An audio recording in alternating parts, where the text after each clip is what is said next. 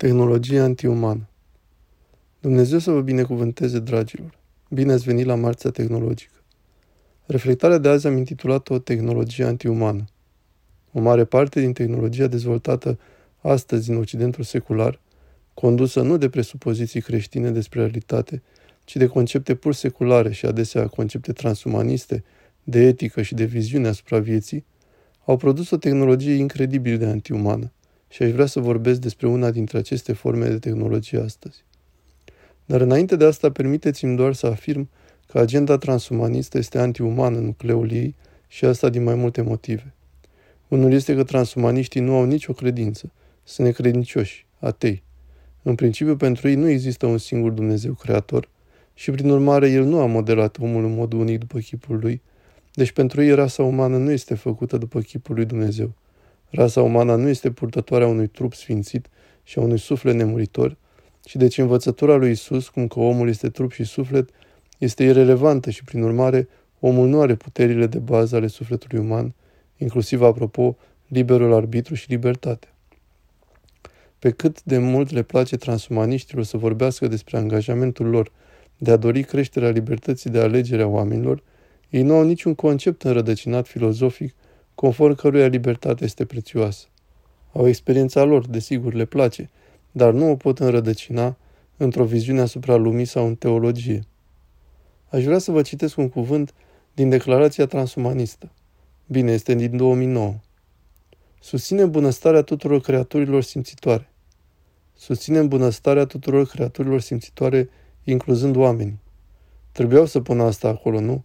Ce contează pentru ei cu adevărat? Scopul lor în viață sunt toate creaturile simțitoare. Și cine sunt acestea, inclusiv oamenii? Animalele neumane și orice inteligențe artificiale viitoare, forme de viață modificate sau alte inteligențe pe care progresul tehnologic și științific le-ar putea produce.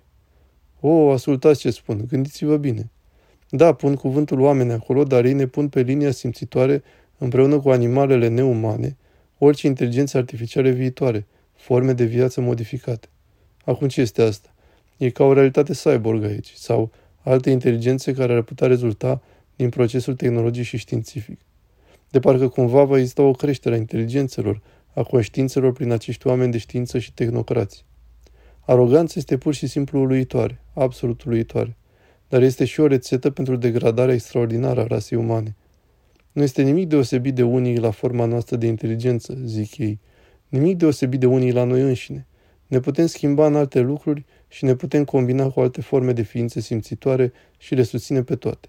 Și în mod ironic, ascultați asta, e mai continuă cu noi susținem să li se permită indivizilor o alegere personală largă asupra modului în care își trăiesc viața. Acum lăsați-mă să vă întreb ceva. Tocmai am trecut printr-un test social incredibil în vest, de fapt în întreaga lume, dar condus de vest, despre cum arată o viziune tehnologică asupra lumii în ceea ce privește libertatea. Simțiți că testul a dovedit clar că cei de la putere sunt extrem de dedicați libertății voastre? Simțiți cumva asta? V-a comunicat COVID-ul acel mesaj că cei care ne conduc cultura în acest mod transumanist sunt cu adevărat dedicați să fiți liberi? Nu cred.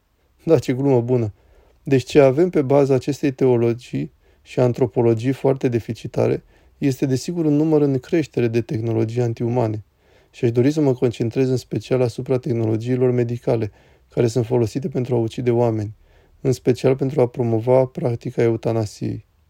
Aș dori să folosesc de exemplu ce s-a întâmplat în Canada și să compar asta cu ce se întâmplă aici în statul California. Canada a legalizat sinuciderea asistată și sinuciderea asistată de un medic, eutanasia, în 2016.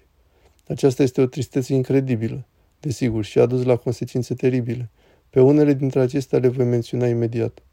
Dar vreau să subliniez mai întâi că oricând ai o tranziție între viziunea asupra lumii, de la viziunea occidentală asupra lumii, care a avut rădăcinii morală creștină, în dreptul comun bazat pe acea morală, la ceva care este radical laic și transumanist în nucleul său, ai de fapt o perioadă de tranziție în care mai ai și rămășiți ale vechii morale, mai ai transumaniști care vorbesc în limbaj creștin despre demnitatea oamenilor și libertate și toate astea, care nu au rădăcină în viziunea lor, nu pot fi justificate în viziunea lor. Și așa, pentru a aplica vechea morală, trebuie să ai acordul celor de la putere, avansând în același timp o etică cu totul nouă, care a fost condamnată constant de Europa creștină tradițională în trecut și de morala creștină. Deci aici suntem. Eutanasia, care a fost întotdeauna interzisă de creștini, este acum propagată și în același timp acei seculariști care o propagă ne spun cât de mult le pasă ca oamenii să nu se rănească, nu vor ca oamenii să se sinucidă. Și așa iată-ne în Canada să spunem. Canada are o linie telefonică națională pentru prevenirea sinuciderii și la un capăt al acelei linii, dacă cineva simte că vrea să se sinucidă și este îngrijorat de asta și sună la linia telefonică națională pentru prevenirea sinuciderii, iar la celălalt capăt al liniei este un ascultător plin de compasiune și face tot posibil pentru a-i convinge să nu se sinucide pe cei care sună. Acest lucru este foarte creștinesc, deoarece sinuciderea nu este bună pentru nicio ființă umană. Sinuciderea este crima asupra propriei persoane și spre deosebire de uciderea al cuiva este chiar mai rău pentru că nu ai timp să te pocăiești după ce te-ai sinucis. Este într-adevăr o mare tristețe. Și în timp ce își promovează linia națională de prevenire a sinuciderii, au creat și o linie directă de acces la eutanasiere, atât pentru ajutor în sinucidere asistată, cât și pentru sinucidere asistată medical. E o distinție pe care o fac ei acolo între ele. Deci au așa numitul program de asistență medicală pentru deces.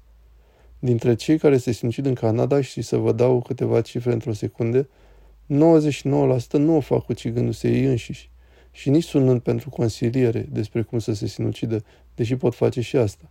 Deci, în funcție de numărul la care suni, vei avea doi destinatari diferiți la capătul liniei. Unul care încearcă să te convingă să renunți la sinucidere, iar celălalt care încearcă să te ajute să te sinucizi mai ușor. Acum, cum le pui pe astea două împreună? Ei bine, ei vor doar să spună la dispoziție opțiuni, fără niciun angajament față de vreun cadru moral. Dar este bine să te consulți cu cineva despre sinucidere sau este rău? Ei vorbesc despre motive întemeiate să vrei să mori și motive neîntemeiate. Cine alcătuiește acele motive? Cine sunt acești mari noi legiuitori etici? Cine este noul Moise? Cine este noul Hristos în cultura seculară? Care descriu exact care sunt motive bune pentru a te sinucide și care sunt motive rele pentru asta. Este Justin Trudeau? Este vreun profesionist medical? Sau vreo oficialitate de sănătate publică despre care tocmai am descoperit că ne pot controla viața cum nu ne imaginăm? Eu nu știam că există oficialități de sănătate publică până la COVID, sau cel puțin nu relevante. Nu, iată ce se întâmplă. Avem această promovare teribilă a noilor tehnologii medicale antiumane, care ajută oamenii să se sinucidă, iar din 2016 statisticile sunt cu adevărat îngrozitoare și apar tot mai multe cazuri în Canada de oameni care doresc să primească ajutor, poate că sunt supărați pentru că nu fac față durerilor sau au locuințe foarte proaste sau servicii sociale proaste sau nu pot obține programări la medic sau orice altceva și sună și sunt ghidați cum pot fi uciși de către un medic pentru a ieși din circunstanțele lor. Desigur, dintr-o perspectivă creștină, asta nu este niciodată o opțiune legitimă, nu este niciodată o idee bună, când circunstanțele vieții tale sunt groaznice, ca aceasta să le înrăutățești prin a te sinucide.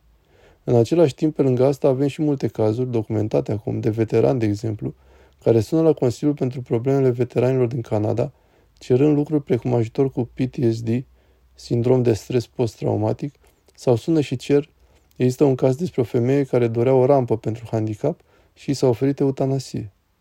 Așa că persoana de la capătul liniei aude pe cineva care are nevoie de ajutor cu PTSD și de răspuns o întreabă, ai vrea să aplici pentru eutanasie? Vă puteți imagina? Ei facilitează, încurajează de fapt oamenii să moară. Și dacă vă gândiți că poate sunt doar câteva cazuri, permiteți-mi să închei cu câteva cifre. O comparație bună între ce se întâmplă în Canada și ce se întâmplă în altă parte. De exemplu aici, în California, care este cel mai radical dintre cele 50 de state ale Statelor Unite ale Americii în ceea ce privește această problemă. Este o comparație bună, Canada și California. Au cam aceeași populație, în jur de 40 de milioane de oameni. Ambele au legalizat eutanasia în 2016. Iată câteva cifre. În 2021, 486 de oameni s-au sinucis prin eutanasiere în statul California. Asta este extrem de dureros și aș vrea să nu fie așa. Dar acum ascultați situația în Canada. Același populație, același an, 2001, în Canada 10.064 de oameni au fost eutanasiați. Ei conduc un trend de promovare a eutanasiei și acesta este doar un alt exemplu al groteștilor tehnologii medicale antiumane care au apărut, conduse de această filozofie seculară și transumanistă, care nu respectă demnitatea inerentă și unică a ființei umane. Dumnezeu să îndrepte nava înainte ca această viziune antiumană asupra lumii să domine complet. Dumnezeu să fie cu voi, dragilor. E mai târziu decât credeți. Grăbiți-vă deci să faceți lucrarea lui Dumnezeu. Părintele Serafin Rose